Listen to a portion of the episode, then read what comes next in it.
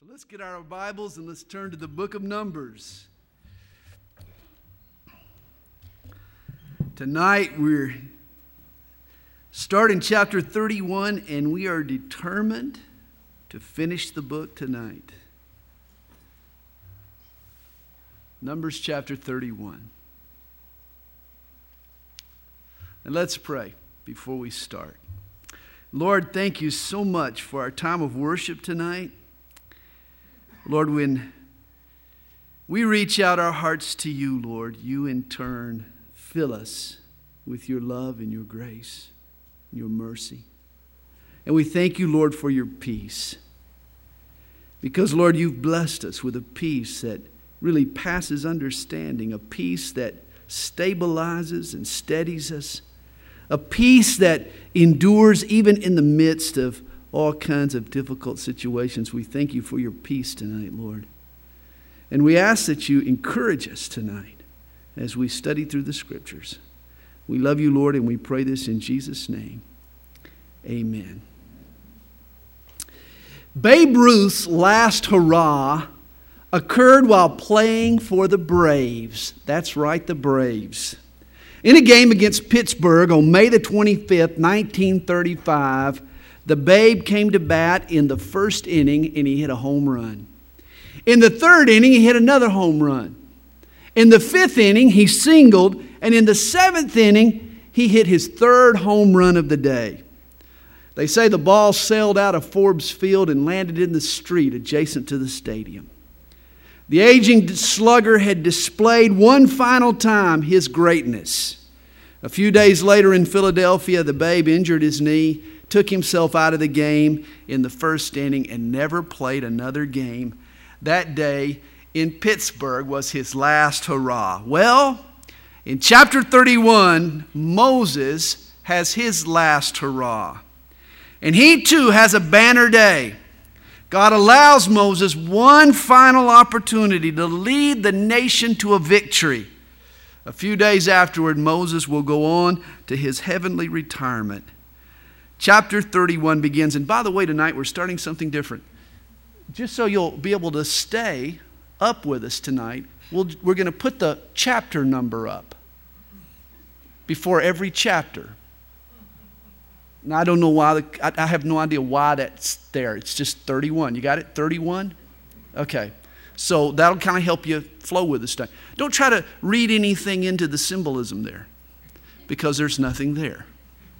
It's just chapter 31. You with me? Okay. You'll be surprised when we get to chapter 32 and then 33. I had a lot of fun with this this week. You'll, you'll enjoy it. Okay. chapter 31.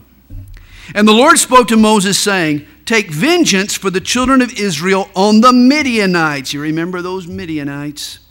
Afterward, you shall be gathered to your people. So Moses spoke to the people, saying, Arm some of yourselves for the war, and let them go against the Midianites to take vengeance for the Lord on Midian. A thousand from each tribe of all the tribes of Israel you shall send to the war. So there were recruited from the divisions of Israel 1,000 from each tribe, 12,000 armed for war. Then Moses sent them to war, 1,000 from each tribe he sent them to war with Phinehas, the son of Eleazar the priest. Now, you remember Phinehas. Oh, Phinehas. He was the priest who was into body piercing. You, you remember that? Back in chapter 25, Phinehas performed a two for one body piercing. You remember that? A Hebrew man by the name of Zimri and his Midianite mistress, you remember her name, Cosbi they were flaunting their rebellion. Zimri had embraced Cosbi's idolatry, and they were having illicit sex, perhaps even in the precincts of the temple. It was an X rated episode of The Cosby Show. And when Phinehas became aware of what was happening, he grabbed a lance. He said, Enough is enough. And he chased Zimri down. And he took the lance and he thrust it through both Zimri and Cosbi. He wanted them to get the point. that you can't run roughshod over the laws of God. And Phinehas' decisive action stopped the plague and brought God's people to their knees. And so now God sends this zealous Phinehas to lead Israel to take vengeance on these same Midianites who had deceived the people, who had corrupted their morals. And notice what Phinehas takes with him into battle. Rather than bows and arrows and spears and battle axes, he goes out, we're told, with the artic- holy articles and the signal trumpets in his hand. Phinehas took the Ark of the Covenant with him, the menorah, perhaps the other furniture that was set in the tabernacle. They all went with Phinehas into battle. Remember, Zimri and the Midianites had mocked God's standards. And they had defiled the tabernacle of God with their immoral acts. And now, in essence, the tabernacle strikes back. Phinehas takes the ark, the menorah, all the other elements of the tabernacle into battle. You could call it the revenge of the tabernacle. God's presence and God's holiness goes forth to execute judgment. Verse 7 tells us, And they warred against the Midianites just as the Lord commanded Moses, and they killed all of the males. They killed the kings of Midian with the rest of those who were killed Evi, Rekem, Zur, Hur, and Reba, the five kings of Midian. Notice this Balaam, the son of Beor, they also killed with the sword. Balaam, old Harry Potter you remember, he was the soothsayer who brought harm to Israel. Balak, king of Moab, had hired Balaam to curse Israel. But instead, God manipulated his mouth. And every time Balaam stood up to utter a curse, God put a blessing in his mouth on Israel. Balaam never did curse Israel, but he still cashed in on the purse. For you see, Balaam hatched a seductive scheme. Though he had been forbidden by God to curse Israel, if Balak, the king of the Midianites, sent his temple prostitutes into Israel's camp, and if these women lured the Israeli men to bed and seduced them to bow to their idols, then God would curse his own people himself. You see, what Balaam couldn't do or wouldn't do, God himself would do if the people were lured into sin. And that is exactly what happened. Balak sent the women into the camp to lead Israel astray. You know, there's only one problem with Balaam's payday. There's only one problem with sin's payday, and that's the next day. Because payday is eventually followed by judgment day. Balaam's wealth was short lived. It never pays to sell out your integrity and betray God's truth, not at any price. Here, Balaam too is executed by the sword. You know, Balaam is really a sad story. In his first prophecy, back in Numbers 23, verse 10, Balaam had prophesied, Let me die the death of the righteous, and let my end be like his. But that's not how it ended for Balaam, is it? He was judged with the unrighteous. He died the death of the wicked and was executed by an Israeli sword. We're told, and the children of Israel took the women of Midianite, the Midianites captive with their little ones, and took as spoil all their cattle, all their flocks, and all their goods. They also burned with fire all of the cities where they dwelt and all their forts. And they took all the spoil and all the booty of man and beast. Then they brought the captives, the booty, and the spoil to Moses, to Eleazar the priest and to the congregation of the children of Israel to the camp in the plains of Moab by the Jordan across from Jericho. And Moses, Eleazar the priest, and all the leaders of the congregation went to meet them outside the camp. But Moses was angry with the officers of the army, with the captains over thousands and captains over hundreds who had come from the battle. And Moses said to them, Have you kept all the women alive? Now, now, usually in ancient times, victorious armies would kill the men and they would allow the women to live. The men were a threat to retaliate, the women were no danger. But just the opposite was the case in this instance. These Midianite women were the direct reason for Israel's downfall. And now here come the men of Israel strutting back to the camp with their seductresses on their arm.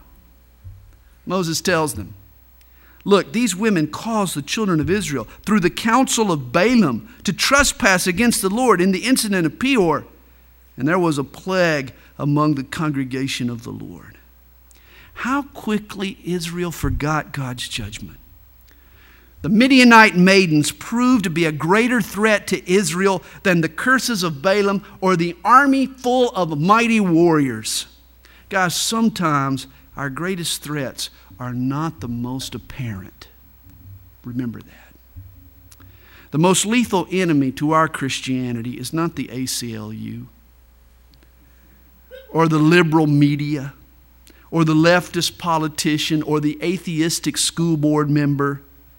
No, the greatest threat to our Christianity is the link that pops up on the web page that can lead you to stray, or the remote controller or the wink from the girl in the office, or the so called friend who wants you to go out and have some fun. No, the obvious enemy is not always the most lethal. This is why we need to guard the back door. Well, God orders Israel, now therefore kill every male among the little ones. Now, this sounds harsh, doesn't it? But you need to understand that every Middle Eastern male was bound by two duties to avenge his father's death and to preserve his cultural heritage. And this is why God sent Israel to battle. For Midianite culture was depraved and wicked and idolatrous. It was demonic as well, and God wanted it obliterated from the earth, not propagated by a future generation. Midianite males would have grown up to repeat their father's sins, and therefore God ordered their execution.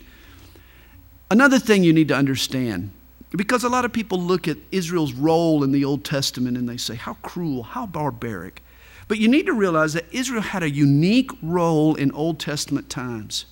Israel was God's instrument of judgment against the nations in and around the land of Canaan. you remember when God told Abraham that his descendants would remain in Egypt for 400 years, he used as his reason for the iniquity of the Amorites is not yet complete. In other words, Israel's conquest of Canaan was ordained by God as a means of wiping out the perverse and the demonized cultures that had grown up in that land, some of the most satanic cultures that the world has ever seen. The nations Israel will battle in Canaan that we'll read about in the book of Joshua, these nations were perverted. They were sold out to evil, into brutal practices, to satanic practices. And when God orders kids slaughtered, He's literally doing them a favor. He is rescuing them from a culture that would yoke them, yoke them to Satan and send them to hell. Think of Israel literally as the ground that opened up and swallowed Korah and his rebels. Think of Israel as the fire that came down and destroyed Sodom. Think of Israel as the 40 days of rain that flooded the earth. Israel was God's tool of vengeance, of judgment on cultures that he wanted punished and exterminated. This was a unique role for Israel in the Old Testament. Well, Moses also orders and kill every woman who has known a man intimately. In other words, anyone who had likely participated in the seduction of Israel, they too were to kill. But keep alive for yourselves all the young girls who have not known a man intimately. They would become slaves and servants and hopefully adopt the worship of the one true God through the influence of the Israelites. And as for you, remain outside the camp seven days. Whoever has killed any person and whoever has touched any slain, purify yourselves and your captives on the third day and on the seventh day. Purify every garment, everything made of leather, everything woven of goat's hair, and everything made of wood. In other words, don't bring anything that could be idolatrous, that could carry some kind of idolatrous connotation into the camp. Don't, don't allow anything that might bring disease or infection also to come into the camp. Verse 21. Then Eleazar the priest said to the men of war who had gone to the battle, This is the ordinance of the law which the Lord commanded Moses Only the gold, the silver, the bronze, the iron, the tin, and the lead, everything that can endure fire, you shall put through the fire, and it shall be clean, and it shall be purified with the water of purification. In other words, they should melt down any idol, anything that could be associated with an idol. But all that cannot endure fire, you shall put through water, and you shall wash your clothes on the seventh day and be clean, and afterward you may come into the camp. Everything had to be purified either by fire or by water. And you know, the same is true for us. The fire is the Holy Spirit, the water is the Word of God. This is why we need the intense heat of the Holy Spirit to purge, to purify our desires. This is why we need the water of God's Word, the pure water, to wash our dirty minds and to renew our thoughts. Everything needs to be purified by either fire or by water. Verse 25 And the Lord spoke to Moses, saying, Count up the plunder that was taken of man and beast you and Eleazar the priest and the chief fathers of the congregation, and divide the plunder into two parts between those who took part in the war, who went out to battle, and all the congregation. And this starts a very interesting principle that resurfaces throughout the Bible. Recall that only a thousand men from each of the 12 tribes went out to fight against the Midianites, a total of 12,000. That means that the remaining 590,000 men were not involved in the combat. And yet Moses decides that everyone should get a share of the spoils, both those that fought on the front lines and those who stayed behind to protect the camp. This is the same principle, by the way, that David uses in 1 Samuel chapter 30, verse 24, when his army goes out to rout the Philistines. David says, As his part is who goes down to the battle, so shall his part be who stays by the supplies. They shall share alike. And you know, I think this principle applies to us today. You see, it's not just the Christian missionary or the pastor that God rewards. No, God knows that for a Christian worker to be successful, it takes people back home who are willing to stay with the supplies and send their support to the front lines. So both the man who goes and the man who stays both deserves the spoil and deserves the reward. The same portion goes to both. Now, everyone gets a portion, but everyone also has to pay a tax. Verse 28 And levy a tribute for the Lord on the men of war who went out to battle. One of every 500 of the persons, the cattle, the donkeys, and the sheep, take it from their half and give it to Eleazar the priest as a heave offering to the Lord. And what do you do with a heave offering? You heave it up to the Lord.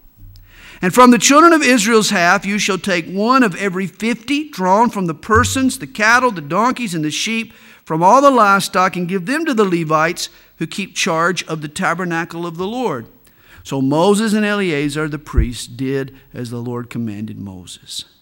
Now, the next few verses itemizes the spoils, and they list the taxes that were levied. Verse 48. Then the officers who were over thousands of the army, the captains of thousands and captains of hundreds, came near to Moses, and they said to Moses, Your servants have taken account of the men of war who are under our command, and not a man of us is missing. Notice they had fought with the Midianites, and not one casualty. God had blessed them and given them victory. And because of this, they wanted to say thanks. Therefore, we have brought an offering for the Lord what every man found of ornaments of gold, armlets and bracelets and signet rings and earrings and necklaces to make atonement for ourselves before the Lord. In the last few verses of the chapter, count up their offering.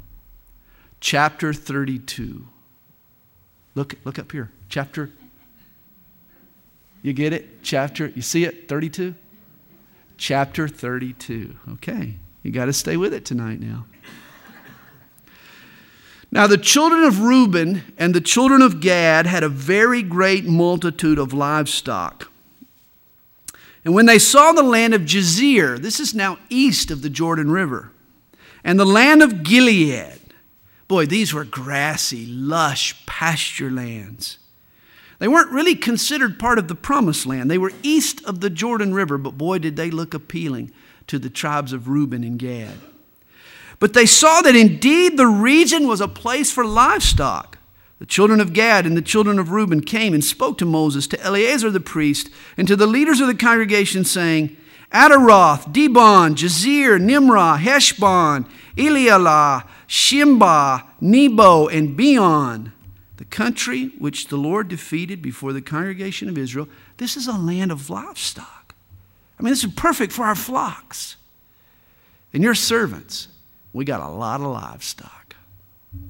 Now, Numbers chapter 21 recalls that on their march to Canaan, Moses had fought battles with King Og and King Sihon, kings of the Amorites. And in defeating these kings, what happened is that Israelites took control of the land east of the Jordan River. Now, Reuben and Gad want to settle in this land rather than cross over into the promised land. Therefore they said, If we have found favor in your sight, let this land be given to your servants as a possession. Do not take us over the Jordan. Verse 6. And Moses said to the children of Gad and to the children of Reuben, Shall your brethren go to war while you sit here on your big fat. He didn't really say that, but that's what he meant. Their stated reason for wanting to settle on the East Bank is the pasture land that will feed their flocks, their herds. But, but Moses jumps to a conclusion here. He thinks that in addition to that, they're being lazy and they're being faithless and they're too afraid to fight. You see, the giants live primarily on the west bank, not the east bank. Now, why will you discourage the heart of the children of Israel from going over into the land which the Lord has given them? Thus your fathers did when I sent them away from Kadesh Barnea to see the land. For when they went up to the valley of Eshcol and saw the land, they discouraged the heart of the children of Israel, so that they did not go into the land which the Lord had given them. So the Lord's anger was aroused on that day and he swore an oath, saying, Surely none of the men who came up from Egypt from 20 years old and above shall see the land of which I swore to Abraham, Isaac, and Jacob, because they have not wholly followed me, except Caleb the son of Jephunneh the Kenizzite and Joshua the son of Nun, for they have wholly followed the Lord. Moses is thinking that history is about to repeat itself. The problem with the first generation is that they got to the edge of the land, they succumbed to fear, and they refused to have faith. They refused to move in and fight. Now the children of Israel are back to that same edge, and now two tribes want to stay put. And Moses is afraid it's all going to happen again. You know, sometimes history does repeat itself in our lives. Sometimes we do make the same mistake rather than going all the way with God. Often we get right on the brink of blessing. And since the brink of blessing is better than the sink and stink of sin, we figure, oh, that's as far as we need to go. And we stop short. We settle for second best. This is why we need to press on. This is why we need to have faith. We need to enter into all the goodness that God has for us. We need to wholly follow the Lord, not half heartedly. Well, Moses reminds Gad and Reuben of the price the first generation paid for their unbelief. He says, So the Lord's anger was aroused against Israel, and he made them wander in the wilderness 40 years until all the generation that had done evil in the sight of the Lord was gone. And look, you have risen in your father's place, a brood of sinful men, to increase still more the fierce anger of the Lord against Israel. For if you turn away from following him, he will once again leave them in the wilderness and you will destroy all these people. Moses is afraid they're going to rub off on the other 10 tribes. And nobody's going to want to enter the land. And here Moses threatens Israel with another 40 years in the wilderness if they cave into their fears and if they refuse to fully follow the Lord into the land that he had given them. Now, let me say, Moses' concern is certainly legitimate, and it definitely applies to the church. You know, I run into too many Christians who have the attitude of Gad and Reuben. They have a me first attitude. Oh, you know, look at this. There's blessing right here. Oh, as long as I'm getting blessed, as long as my family's needs are met, we just want to settle right here. They have no sense of responsibility for the other brothers and sisters in Christ. What about their needs? What about their land? What about their conquest? Why fight somebody else's battles when the outcome won't really benefit me? Sadly, the church is full of East Bank Christians. Why should I help in the nursery? My kids are all grown now. I've done my duty. Who cares about a Christian school? We don't even have kids. Why should I pray for the marriages of the church? I'm a single guy. Why should I care? Carry on a relationship with a single friend. I've now gotten married. You know, we're, we're off with our, our married friends. You know, sometimes we say we're serving God, but we're really limiting our service to only what will benefit us directly or what will help our families. I call that an East Bank mentality. Thankfully, Moses had jumped to a conclusion. This was not really Gad and Reuben's underlying attitude. And they come back to Moses in verse 16.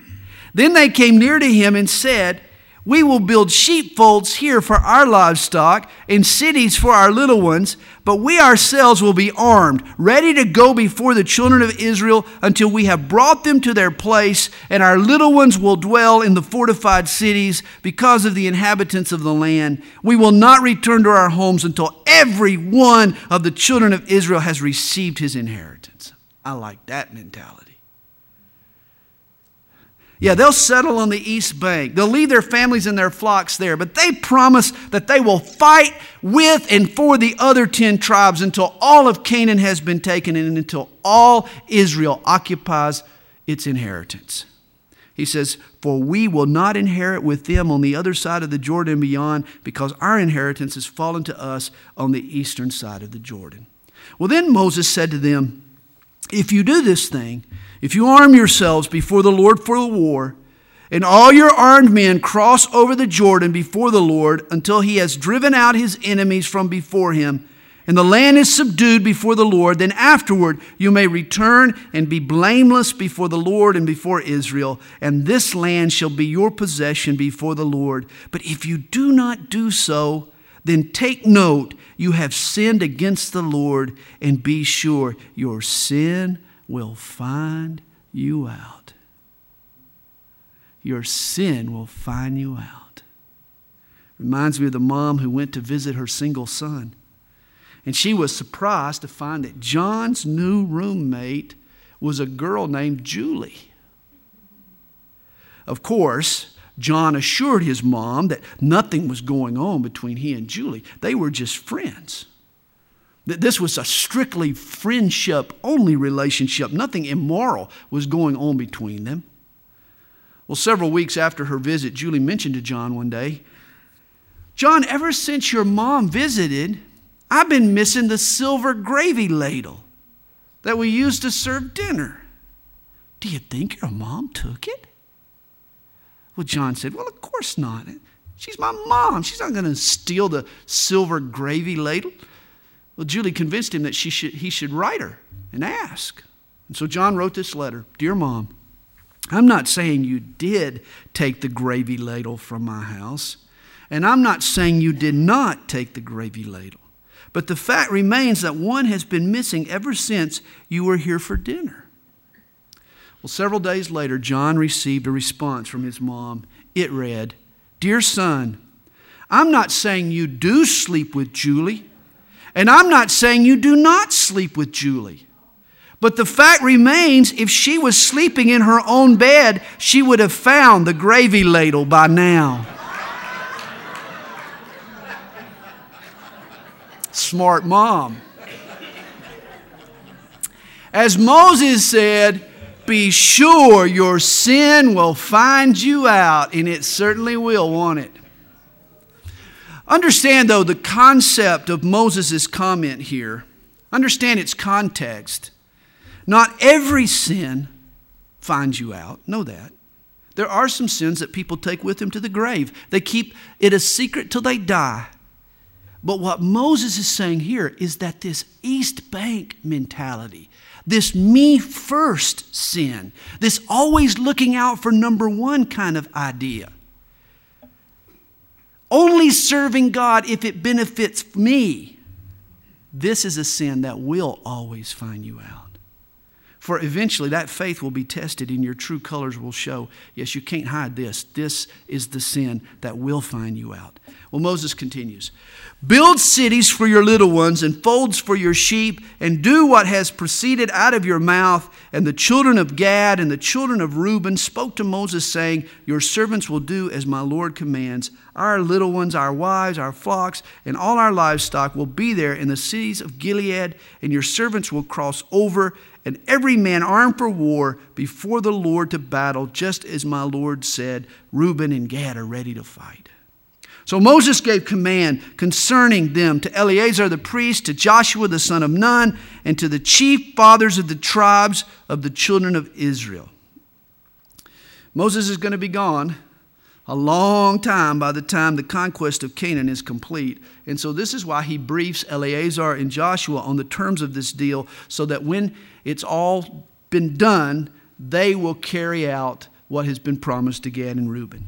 And so Moses said to them, If the children of Gad and the children of Reuben cross over the Jordan with you, every man armed for battle before the Lord, and the land is subdued before you, then you shall give them the land of Gilead as a possession. But if they do not cross over armed with you, they shall have possessions among you in the land of Canaan.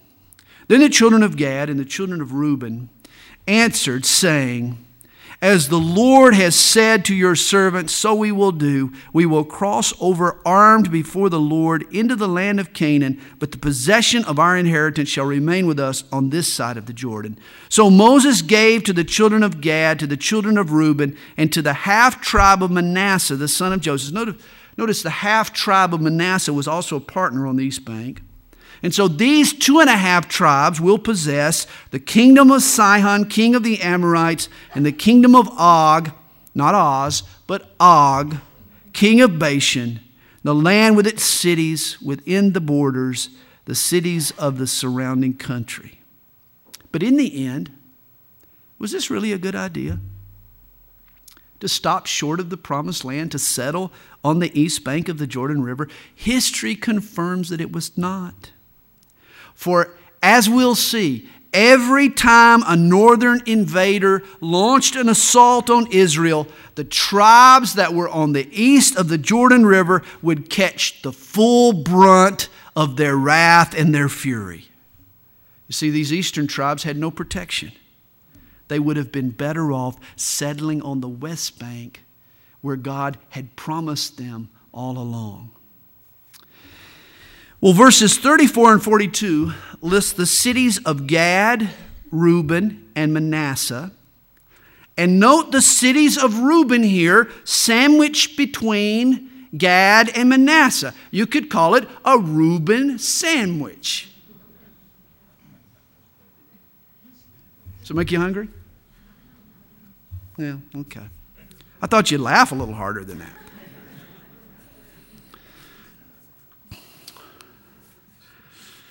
How many of you have moved lately? It's tough, isn't it?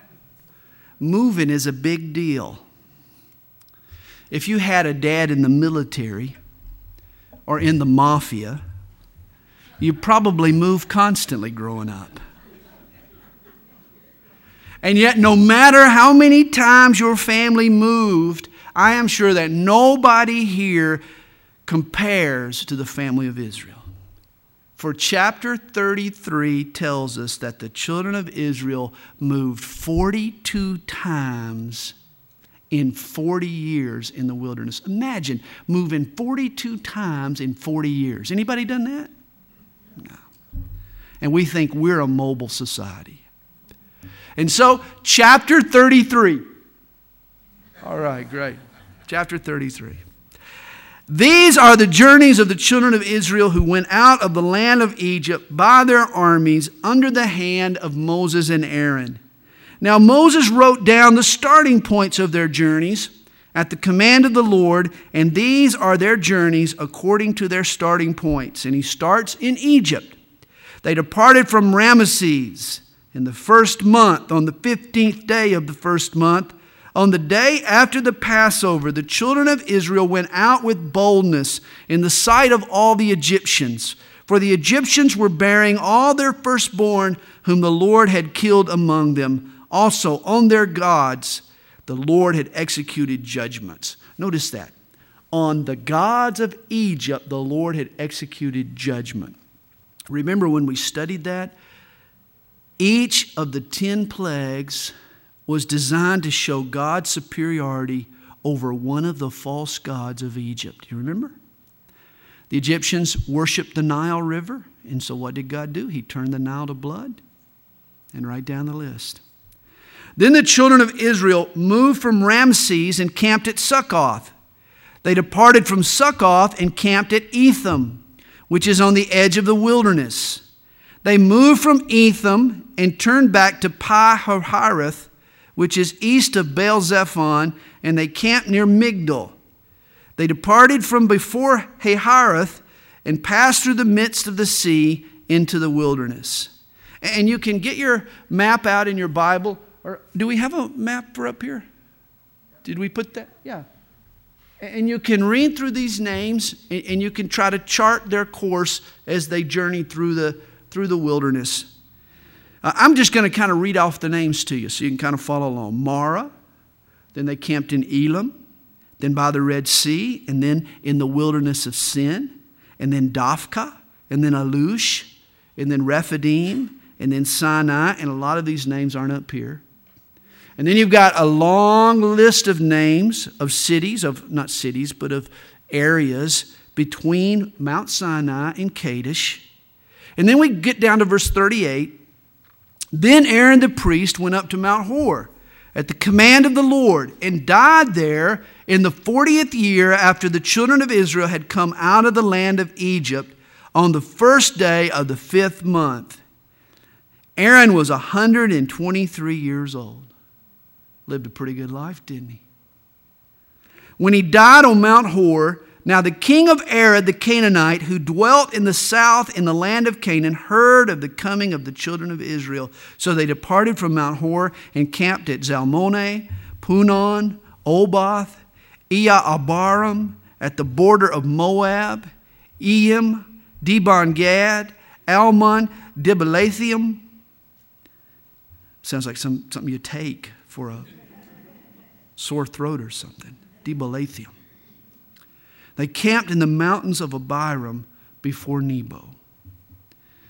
And finally, they camped by the Jordan River across from Jericho. Verse 50.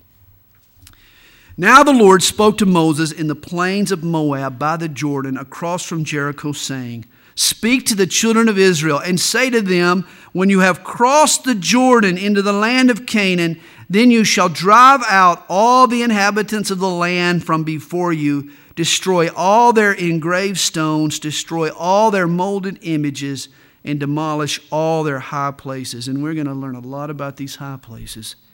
They were pagan altars that were used to worship idols, used to worship the false gods of the Canaanites. They were called high places because they were usually situated on an elevated piece of ground.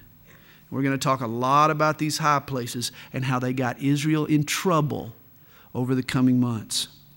Now you shall dispossess the inhabitants of the land and dwell in it, for I have given you the land to possess. And you shall divide the land by lot as an inheritance among your families. To the larger you shall give a larger inheritance, and to the smaller you shall give a smaller inheritance. There, there everyone's inheritance shall be whatever falls to him by lot. You shall inherit according to the tribes of your fathers. But Moses issues a warning in verse 55. But if you do not drive out the inhabitants of the land from before you, then it shall be that those whom you let remain shall be irritants in your eyes and thorns in your sides, and they shall harass you in the land where you dwell. And boy, is this a warning to you and me as well. Ignore the sin that God wants to delete from your life, and it will end up an irritant, a thorn, a hassle to you.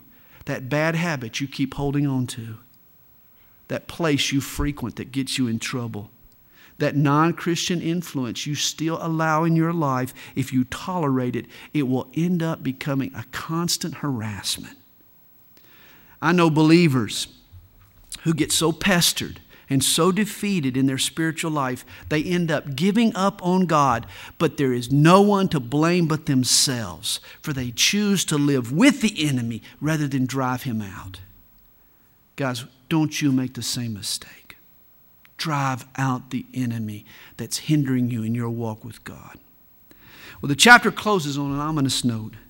God says to Israel that if you compromise, if you don't drive out the pagans in the land, moreover, it shall be that I will do to you as I thought to do to them. Boy, God's intention was to use Israel to judge the Canaanites, but if Israel compromises, she's the one that will be judged. Well, in chapter 34, we got a chapter 34? Oh, yeah, Shaq. Chapter 34, Moses becomes a surveyor. And he outlines for Israel the land that God expects them to move into and to occupy. And he provides for them exact boundaries. Verse 1 Then the Lord spoke to Moses, saying, Command the children of Israel and say to them, When you come into the land of Canaan, this is the land that you shall that shall fall to you as an inheritance, the land of Canaan to its boundaries. And as you notice, go down the next few verses, verses 2 through 5, mark off the southern border of the land. The western border was simple. Verse 6 You shall have the great sea or the Mediterranean for a border. This shall be your western border. Verses 7 through 9 lays the property pins on the northern border. And then verses 10 through 12 survey the eastern border. And from the Golan Heights, the, the border came down to the Sea of Chinnereth. This is very interesting. The Sea of Chinnereth. It has another name. Do you know what it is? You know what its New Testament name was? Sea of Galilee. Sea of Galilee. Chinnereth was its Old Testament name. The word Chinnereth means harp. And when you go to Israel, we get up on top of the mountains right next to the Sea of Galilee, and you can look out over the whole sea, and it's in the shape of a harp. It's harp shaped. That's why it was called the Sea of Chinnereth. The eastern border follows the Jordan River down to the Salt Sea or to the Dead Sea. In verses 16 to 29, the Lord gives Moses a list of men who are to divide the land among the 12 tribes. Eleazar, the high priest, and Joshua are to oversee the allocation, and each tribe is represented by one of the tribe's leaders. Now, if you've been paying attention, you'll realize that there is one tribe that's not mentioned in chapter 34. They seem left out. And that's the priestly tribe, the tribe of Levi. For God doesn't promise them a parcel of land, they get no property. Rather, God appoints cities for them. Now, understand that Levi was not a farming or a sheep herding or a cattle herding tribe. The Levites worked in the service of the Lord, they worked in the tabernacle worship and they were supported by the tithes of the people. God didn't give the Levites property because they didn't need land. Their inheritance was the Lord. Numbers 18, verse 20 had explained that.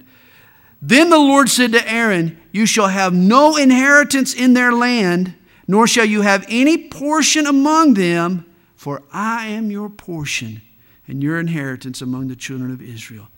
The Levites inherited the Lord, not a piece of land. God was their security. God wanted them dwelling in Him, not necessarily a lot of land. And yet the Levites needed some place to live. I mean, there was a laver in the tabernacle, but there certainly weren't any showers. And after a while, they'd start stinking up the place if they had nowhere to go home to and shower up and shave and so forth. And so God appointed for the Levites throughout all the land of Israel various cities. Chapter 35. Oh, yeah. And the Lord spoke to Moses in the plains of Moab by the Jordan across from Jericho, saying, Command the children of Israel that they give the Levites cities to dwell in from the inheritance of their possession. And you shall also give the Levites common land around the cities they shall have the cities to dwell in, and their common land shall be for their cattle, for their herds, and for their animals. The common land of the cities which you shall give the Levites shall extend from the wall of the city outward a thousand cubits all around. And you shall measure outside the city on the east side two thousand cubits. On the south side, 2,000 cubits. On the west side, 2,000 cubits. And on the north side, 2,000 cubits. The city shall be in the middle. This shall belong to them as common land for the cities. Now remember, a cubit was 18 inches. So a 1,000 cubits equals about 1,500 feet. So they measured out 1,500 feet for their common land, the land where they plant their little gardens. They, didn't, they, they weren't actually being fed from their gardens and from their herds, but they had a few. Gave their dogs a place to roam and you know, go and so forth. And I mean, they didn't keep their dogs pinned up in their backyard right next to their neighbor's house where the dog would howl and all and wake up their neighbor, you know, constantly and sort of what Levites today have to put up with. That's why they move. Hope my neighbor gets his tape. But anyway, they had this common land where their dogs could kind of run and all and so forth. And then they had an additional cubits on top of that, which, which meant that they had about 3,000 feet out on all sides, you know, of their, you know, from their city. That means that the common land around the city was a little over 200 acres. The best of my calculation. It's kind of hard to understand this, to be quite honest with you.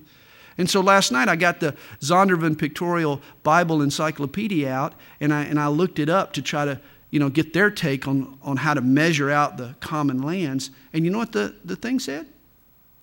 This is kind of hard to understand. Now, among the cities which you will give to the Levites, you shall appoint six cities of refuge to which a manslayer may flee. And to these you shall add 42 cities. So all the cities you will give to the Levites shall be 48. These you shall give with their common land. There were 48 Levitical cities, and they're listed for you in Joshua chapter 21. Six of these Levitical cities were specially designated as cities of refuge. Verse 14 tells us that three of the cities of refuge were on the east of the Jordan River, and three were on the west of the Jordan River, meaning that you were never more than a half day's journey to a city of refuge. Now, the city of refuge was a safe place for a person to turn into and to run from an avenger. If you ever watched an episode of Law and Order, Perry Mason, Matlock, whatever, you know the difference between first degree murder and manslaughter. Murder in the first degree is intentional, it's premeditated. Manslaughter is unintentional, it's accidental. And in ancient times, if you were guilty of manslaughter, the family of the victim could still, they still had the right to avenge their relative's blood. And so they could come after you, they could kill you and they would chase you down. They were serious about this. You were never safe. You were always looking over your shoulder. But God provided the manslayer a safe place to flee. He could duck into a city of refuge. And while he was there, he was safe. He was protected. He was shielded from the avenging party until he could be tried and declared innocent. And these six cities of refuge were scattered across the land of Canaan, and they were accessible from every corner of the promised land.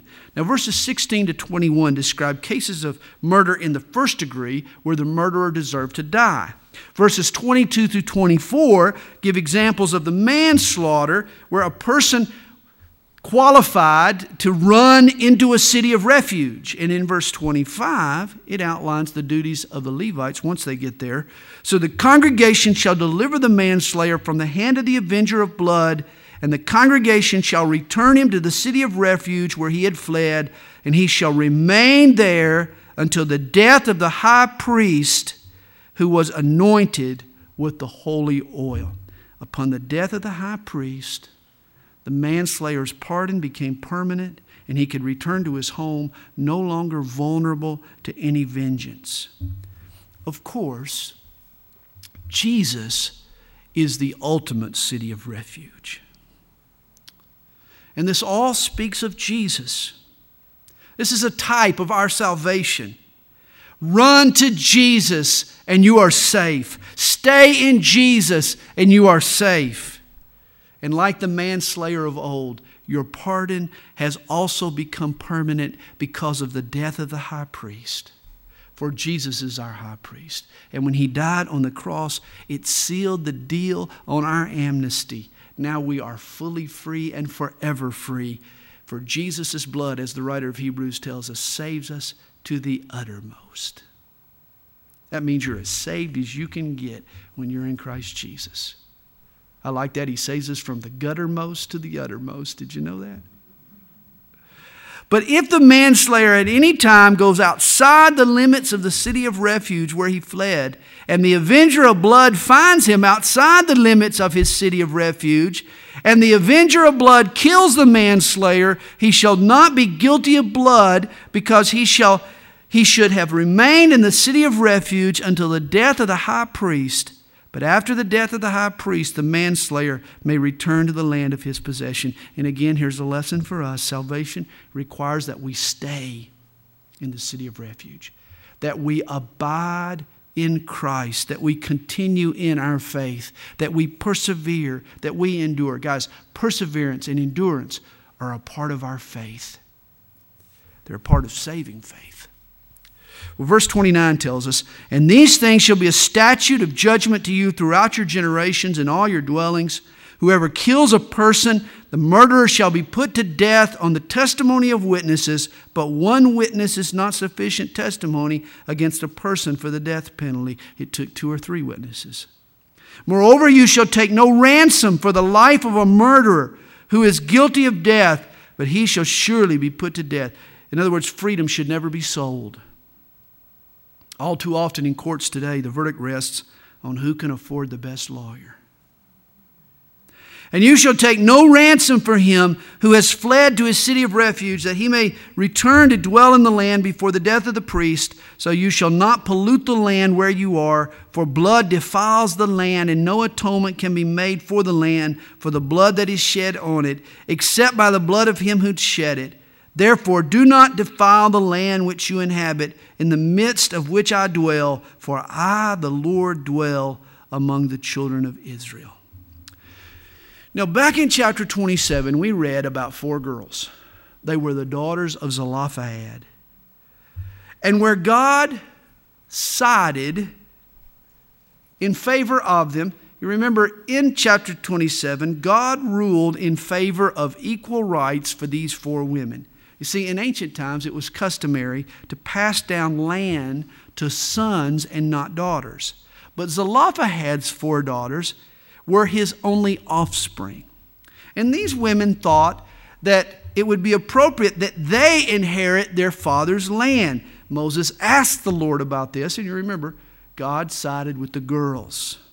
Well, now in chapter 36, the case comes back up on appeal. Now, the chief fathers of the families of the children of Gilead, the son of Machir, the son of Manasseh, of the families of the sons of Joseph, came near and spoke before Moses and before the leaders, the chief fathers of the children of Israel, and they said, The Lord commanded my Lord Moses to give the land as an inheritance by lot to the children of Israel, and my Lord was commanded by the Lord to give the inheritance of our brother Zelophehad to his daughters. Now, if they are married to any of the sons of the other tribes of the children of Israel, then their inheritance will be taken from the inheritance of our fathers, and it will be added to the inheritance of the tribe into which they marry. So it will be taken from the lot of our inheritance. And when the Jubilee of the children of Israel comes, then their inheritance will be added to the inheritance of the tribe into which they marry. So their inheritance shall be taken away from the inheritance of the tribe of our fathers. If you give these women equal rights, they're going to carry their property into their marriages. And it could ultimately create an unequal distribution of the land. It'll spoil God's allocation of the land to the various tribes. Well, they had a point. Then Moses commanded the children of Israel according to the word of the Lord, saying, What the tribe of the sons of Joseph speaks is right. And Moses has a solution. If a woman is the heir to a piece of property, she should only marry within her same tribe. That way, no tribe would lose any land to another. The book of Numbers closes with verse 13. These are the commandments and the judgments which the Lord commanded the children of Israel by the hand of Moses in the plains of Moab by the Jordan across from Jericho. For eight weeks now, we've been crunching numbers. And I hope you've gotten as much out of it as I have.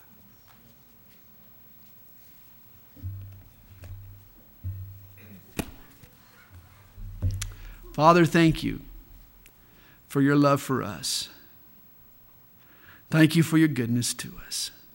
Thank you, Lord, that we too have a promised land.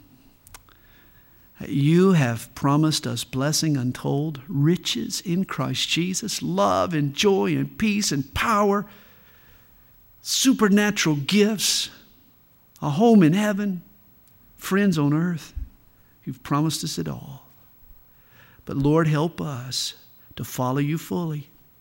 Help us, Lord, not to get to the edge and then back down, but help us, Lord, to face our fears, to have faith and trust you and step out and allow you to win great victories through our faith.